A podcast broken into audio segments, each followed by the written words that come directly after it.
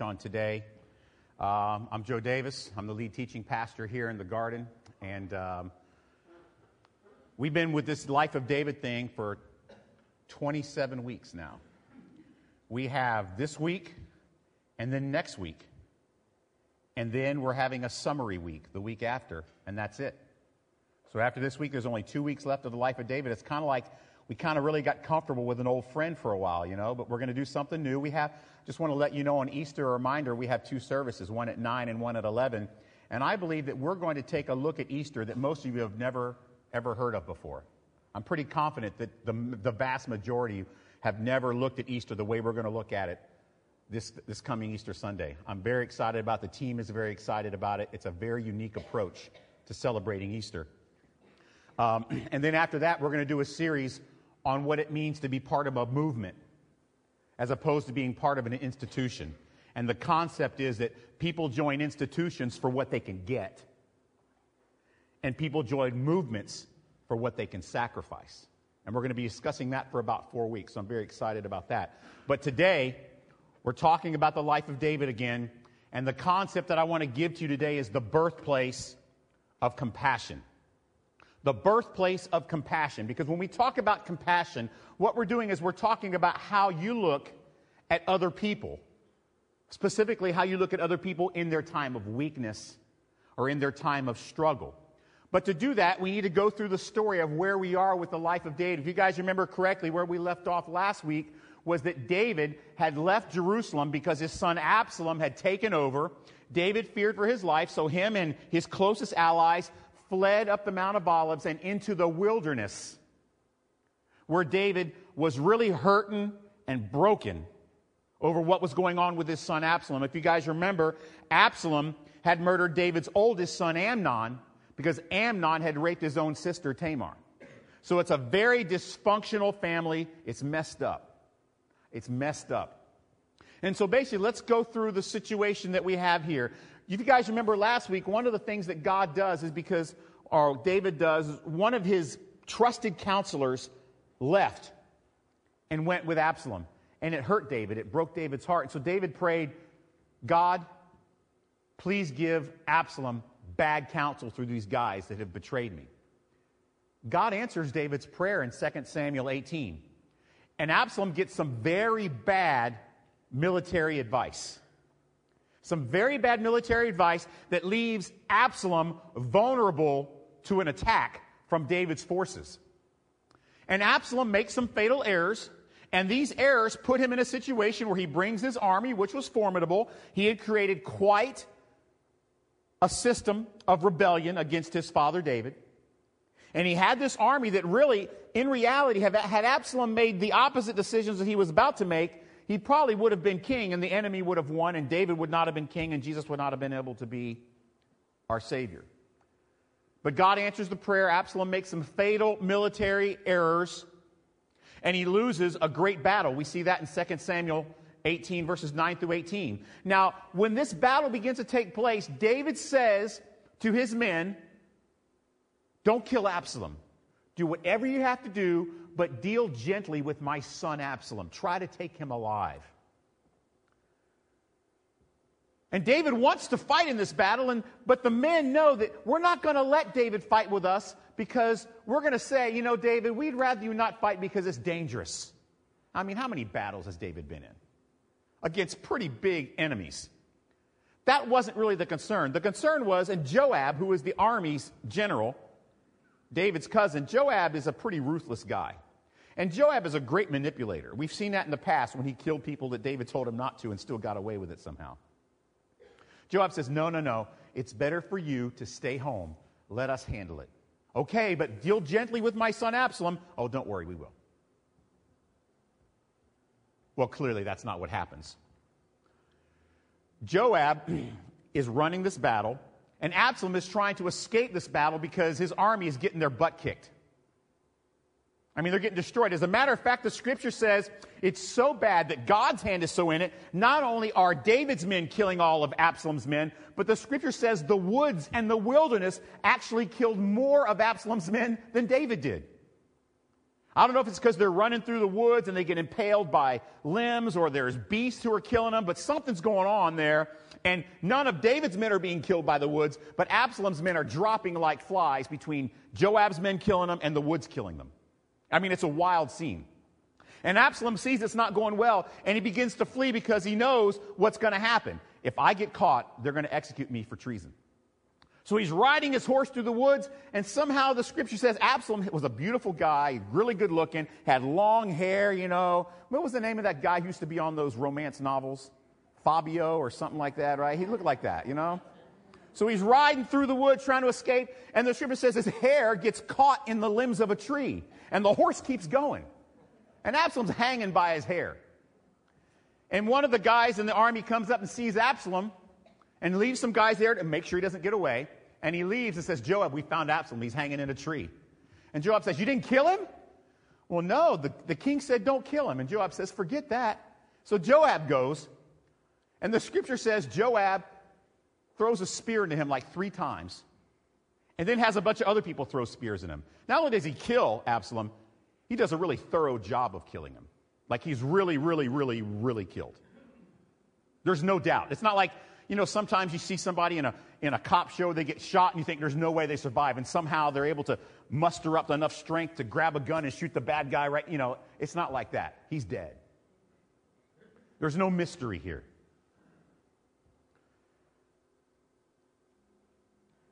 And so then what happens is David hears about Absalom's death. And there's tremendous grief and pain and not one drop of celebration. This is in 2 Samuel 18, 19 to 33. So they come back and say, David, we've won. The forces have been defeated. You are once again able to be king. Everything is fine. And David says, What about Absalom? Well, Absalom did not make it. And David sobs and weeps. Remember, this is the son who killed his oldest son who stole the kingdom from him, and David has not one ounce of celebration, but as a father, he is grieving the death of his son. And Joab is angry about this. And Joab says to David, Are you an idiot? Do you not understand what's happened here? These men have risked their life for you. They've gone out and fought against the people that the people of Judah had declared as king instead of you.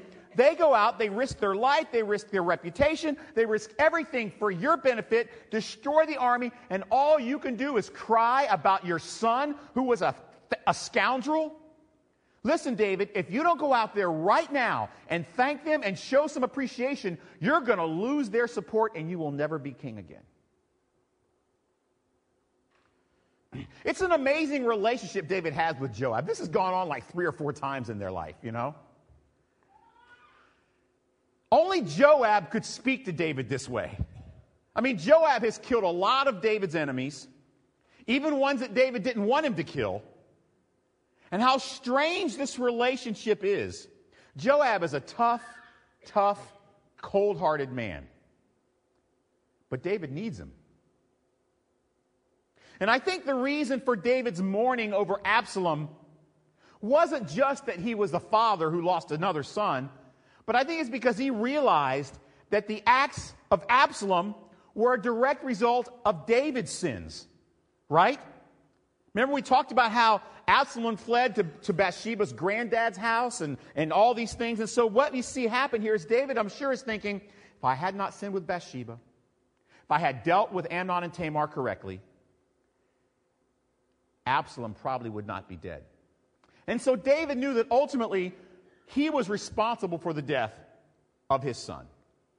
Actually, he knew he was responsible for the death of both of his sons. He knew he was responsible for the, for the rape of his daughter. It was on him. But David does return to Jerusalem. In 2 Samuel 19, we see that in verse 8 to 15. And David decides, though, before he returns, to wait to make sure that everyone is on board with him coming back. This is an incredible act of humility.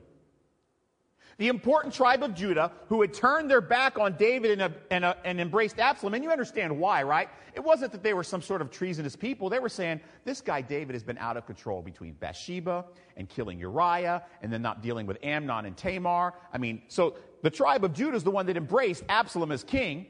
But David says, yes, I've won. Yes, I have a right to the throne, but I'm not going to return until those who wanted me out want me back in. And in many ways, he throws himself at the mercy of the people he's just defeated. And in the long process of negotiations and discussions, there, there's a deal struck, a political and an emotional deal that's struck. And David says, Tell you what, I'll forgive you. You forgive me. And you, tribe of Judah, escort me back into Jerusalem as king. Now, some of the other tribes that went with David are angry but David says, no, this is how it has to be. And then something tremendously miraculous happens. And I have to tell you, if I had been King David, I don't know that I could have done this. In 2 Samuel 19, verse 16 to 41, there's a list of people and groups of people that David pardons for their rebellion, for their betrayal. Most kings in that day and age would have done what? They would have killed them all. Listen, you betrayed me, you're done. David meets with them all, individually and as a group, and he says, Listen, I'm going to forgive you. The first one is Shimei. Now, some of you may not know who Shimei is. When David was walking up the Mount of Olives as he was leaving Jerusalem, at probably his lowest point in his life, his son Absalom has betrayed him. He's lost Amnon and the whole thing with Tamar, and he's lost the kingdom that God had promised him, and all these things. There's a guy named Shimei who was a descendant and a follower of Saul. And he's throwing rocks at David. You know, you're a dog, you're a terrible person, you're a terrible king. You tore the kingdom out of Saul's hand. If Saul were still our king, we wouldn't be having these problems. And he's making fun of David, he's calling him terrible names, throwing rocks at him as David walks up the Mount of Olives. And some people said, David, you want me to go kill the guy? And David says, No, he has a right to say what he's saying. In some ways, he's correct. So Shimei meets with David, throwing rocks, insults, and he tries to apologize. And David's at his lowest point in life, and he says this to Shimei. He says, Shimei, what have I to do with you? Why are you even discussing this with me? It's done. You're forgiven. It never happened. That's stunning. And then he meets with Mephibosheth. If you remember, Mephibosheth was actually the son of Jonathan, Saul's son, so he's Saul's grandson. Jonathan, who David loved, had this incredible relationship with this friendship. David had said, I'm going to take care of you, Mephibosheth. Mephibosheth had actually turned and went with Absalom in this. And he meets with David, and David says, Mephibosheth, why didn't you come with me? And Mephibosheth says, and I don't know if he's lying or whatever, he says, Listen, my servant came to me and said that you had done this and done that, and, and none of it was true, but when I heard it, I turned and went with Absalom because I thought that was the side of righteousness. What should I do? And here's what David says, very similar to what he said before Mephibosheth, why are you even talking about this? I love you. I forgive you. It's done. It never happened. And then the men of Judah. Now, do you remember I told you a couple weeks ago what happened was that Absalom had, had convinced 200 of the, the most influential men in all of Israel to go with him? That's who these men were. And David meets with them. He allows them, these 200 men that were the core of Absalom's power base, he meets with them and allows them to be the people who lead him back into Jerusalem to his house. Isn't that amazing? You see, because here's what I think happens, right? David is remembering what he had just gone through in the wilderness under Saul. Remember when Saul was chasing him, trying to kill him? He remembers what he's gone through in the wilderness as he fled Absalom. He remembers the emotional wilderness that he went through with Bathsheba when he lost the, child that he got Bathsheba pregnant with outside of wedlock. And what happens is this changes his ability to look at others. And it gives him this incredible, I think, personally, supernatural, not human, supernatural ability to be compassionate. You know, it's pretty clear that the wilderness, at every point in David's life, whether it was wilderness he brought on himself, or will, because of his sin, or wilderness that was brought on because somebody else doing something negative to him that he did not deserve, it's pretty evident that the wilderness is what made David stronger, right? As a man of war and as a leader, but it also made him gentler at the same time and more compassionate. You know, say what you want about David, and we cataloged, he's pretty much a scoundrel. He's got a dark, black heart. There's a lot of things about David that we don't like. You know, he's a murderer and all. But it's really hard, even in the midst of that, guys, this is important. It's very hard to find a hypocritical bone in David's body. It's the one redeeming quality that I love most about David. It's that he is, this is important. This is one of the focal points of the whole series. It is this that David is keenly in tune with his depravity. David lives in the light. He knows I'm not a good dad. I'm not a good king. I'm a good warrior, but I'm not a good person. And the only reason I have favor with God over all these other people is grace and mercy.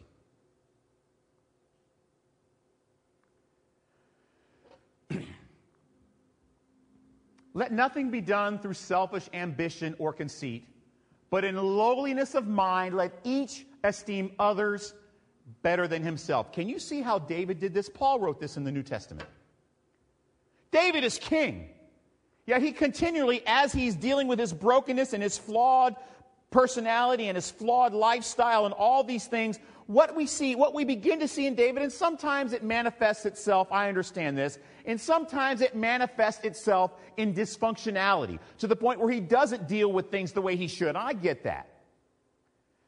But David is not judgmental. Now, interesting, the last time we saw David judgmental was when the prophet came and said, Hey, there's a rich man who's going to take the poor man's lamb and kill it and feed his guests. And David said he should be destroyed, he should be put to death. And the prophet said, You're that man because you took Uriah's wife. That's the last time we saw David be arrogant and judgmental. And he somehow, this king who has the favor of God, which he does not deserve. I mean, if you compare what David did to what Saul did, David's was a lot worse. But somehow this man thinks of others as better than himself, submits himself to the 200 people that betrayed him, and says, I won't come in until you invite me back. Here's an example me and my driving. You know, I really don't have very much room to withhold forgiveness to anyone on the street for any type of driving sin, except for going too slow. I'm good with that one. I don't have to forgive anybody because, you know, I never go too slow. I don't have a problem with that one. But some reason, somebody cuts me off, I get angry, I wave to them.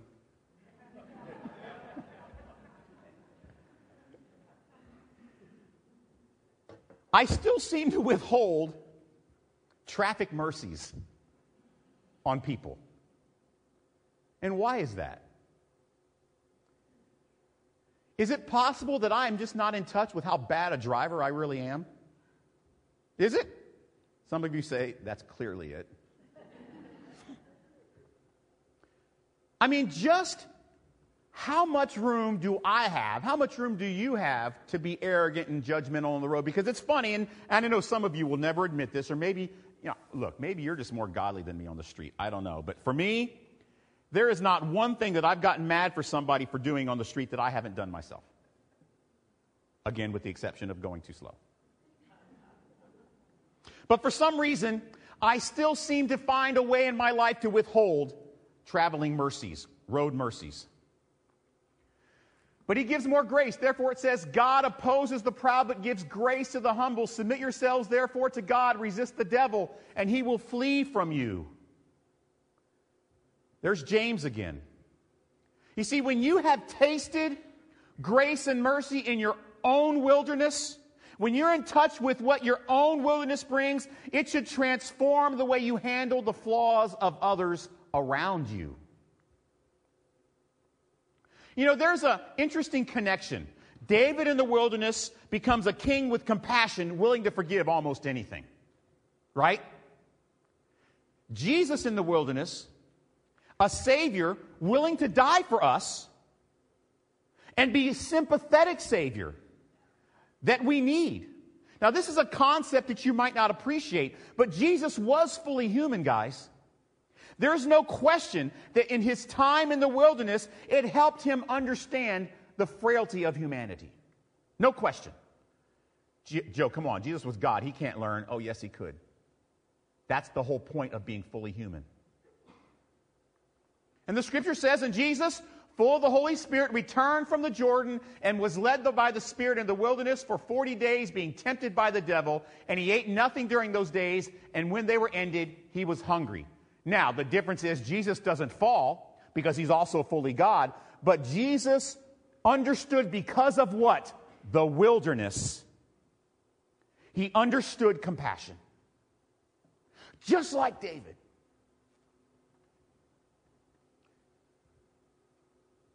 Last week I asked you if you could ever look forward to the next time hardship came. I mean, James says to count it a joy when you go through wilderness trials, does he not? He says, and we talked about James for about two months. Count it a joy when you go through these, these trials. Is it possible that David learned more from his times in the wilderness about God than any other time? Is it possible that Jesus learned how to be sympathetic?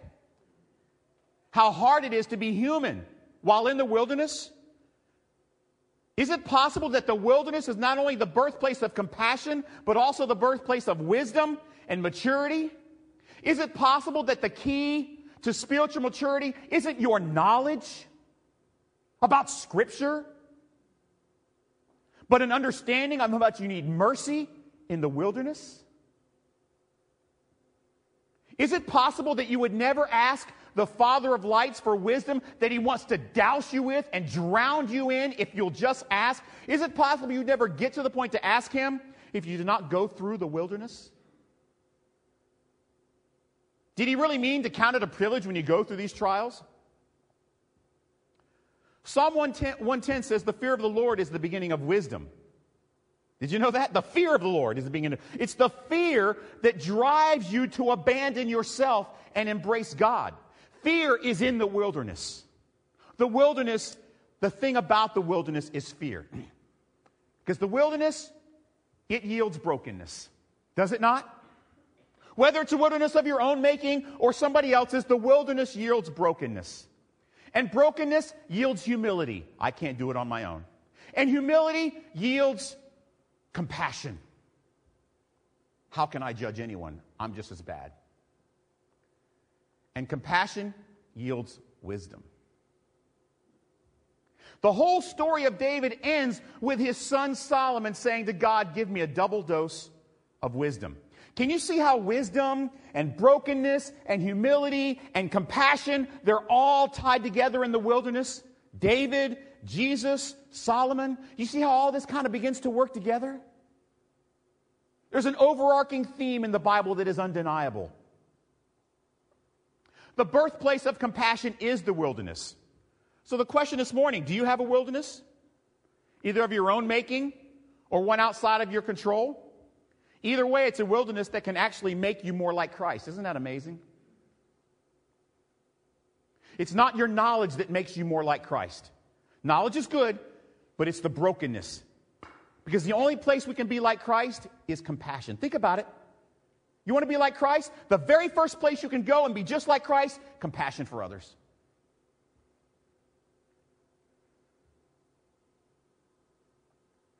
In the area of compassion, mercy, and forgiveness until you learn to embrace the wilderness, You will lack compassion. You will lack humility. You will lack brokenness. And yes, you will lack wisdom, even if you fancy yourself to be full of knowledge. Here's what I wrote in 1999 I must embrace my own wilderness, which enables me to be willing to forgive others. How can I not extend grace? Jesus gave an example of how I should pray. And forgive us our trespasses as we forgive those who trespass against us, right? Clearly, the birthplace of compassion for the weakness of others is my own wilderness. The same place Jesus learned how tough it is to be human and how he became our sympathetic high priest. So, Megan's going to come out here, and we're going to end things a little differently today. What I'm going to ask you to do is take a few minutes just to reflect and pray in your seat.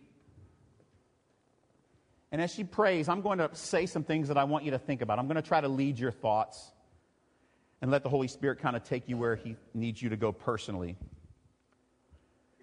But um, I want to stop and I want you to reflect on some of your public areas of sin and wilderness. Right now, just what are some things in your life that people know about that cause times of wilderness?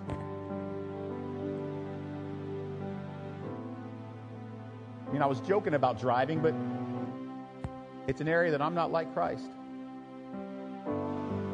What about you? How you treat your family, your kids, your wife, your important relationships, your arrogance to people in church, how you act in the workplace. Could be a many number of things. Now, before you get overwhelmed with that list, stop now and reflect on some of your private areas of wilderness.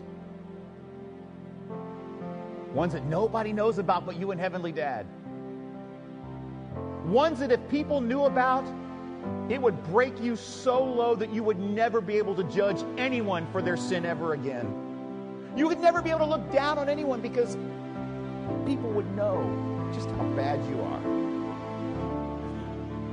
Can you imagine if every one of your wildernesses was laid open, bare for everyone to see? Now calculate based upon the public wilderness and the private wilderness just how much mercy you need. Scale of 1 to 10. Just calculate it for a minute. Do some math. It's a pretty overwhelming number, isn't it? For me, it's just, when I think about it, I can't believe I get to come up here and teach God's Word every week. Who am I? Now, personally for you, speak to Heavenly Dad right now. Thank Him for that embracing, basking in the mercy type of love that He has for you, in spite of all those public and private wildernesses. Now, I want you to think about some people that you've been less merciful to.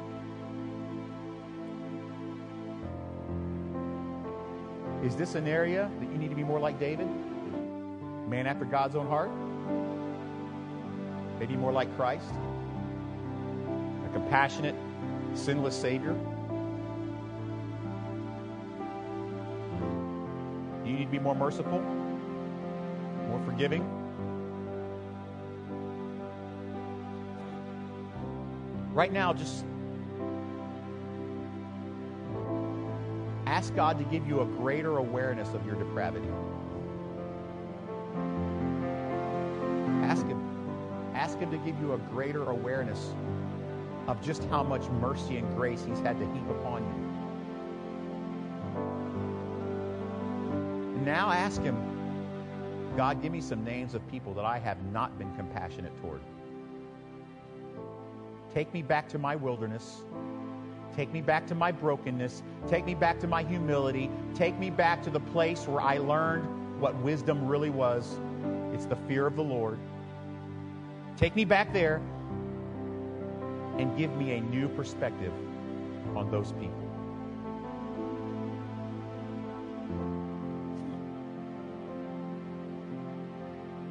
The clock says we have about two or three minutes left in this time.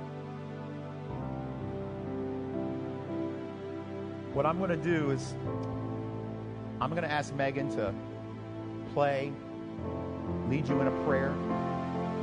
You can follow along with her or continue in your own conversation with God. But we have to understand, people, that the birthplace of compassion is the wilderness. Count it a privilege when you're in the woods. Because that's where you learn humility, brokenness, wisdom,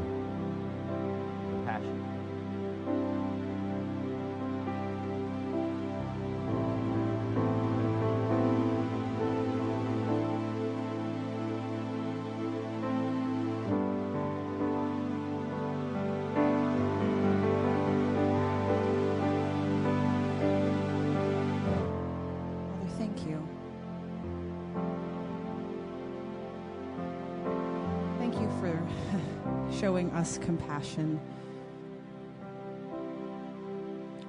Um, Despite all the things that we do, despite all the times that we don't show compassion to others, um, Father, we ask for open eyes to the people that you have placed around us. Um, and remember remembering the compassion that was shown to us when we are tempted to withhold compassion from others. Father, help us to remember that you looked at us with eyes full of love.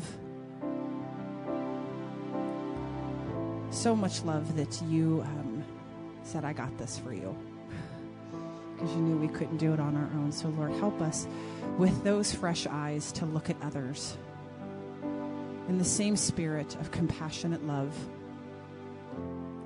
Love that is not withholding, love that is not dependent upon um, what people do for us or what people um, have that we can gain, but just compassion. And when, Lord, we have been wronged, especially those times that maybe we really could be justified in withholding um, compassion, help us to remember that you were justified in withholding compassion from us, but you didn't. Give us soft hearts. Father, thank you for your compassion. When we leave this place today, just remove those scales from our eyes that keep us from seeing, seeing the people around us.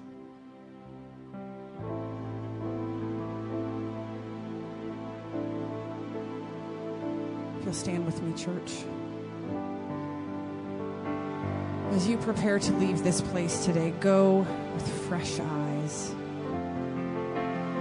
knowing that uh, there is one who has gone before you who was in the wilderness so he could learn and he could relate to everything, every single thing we're going to encounter. Our priest has already encountered for us, and he walked our road and he made a way so that when we leave here today, we go with hope and grace and peace and with compassion. May God be with you wherever you go until we meet again. And all of God's children said,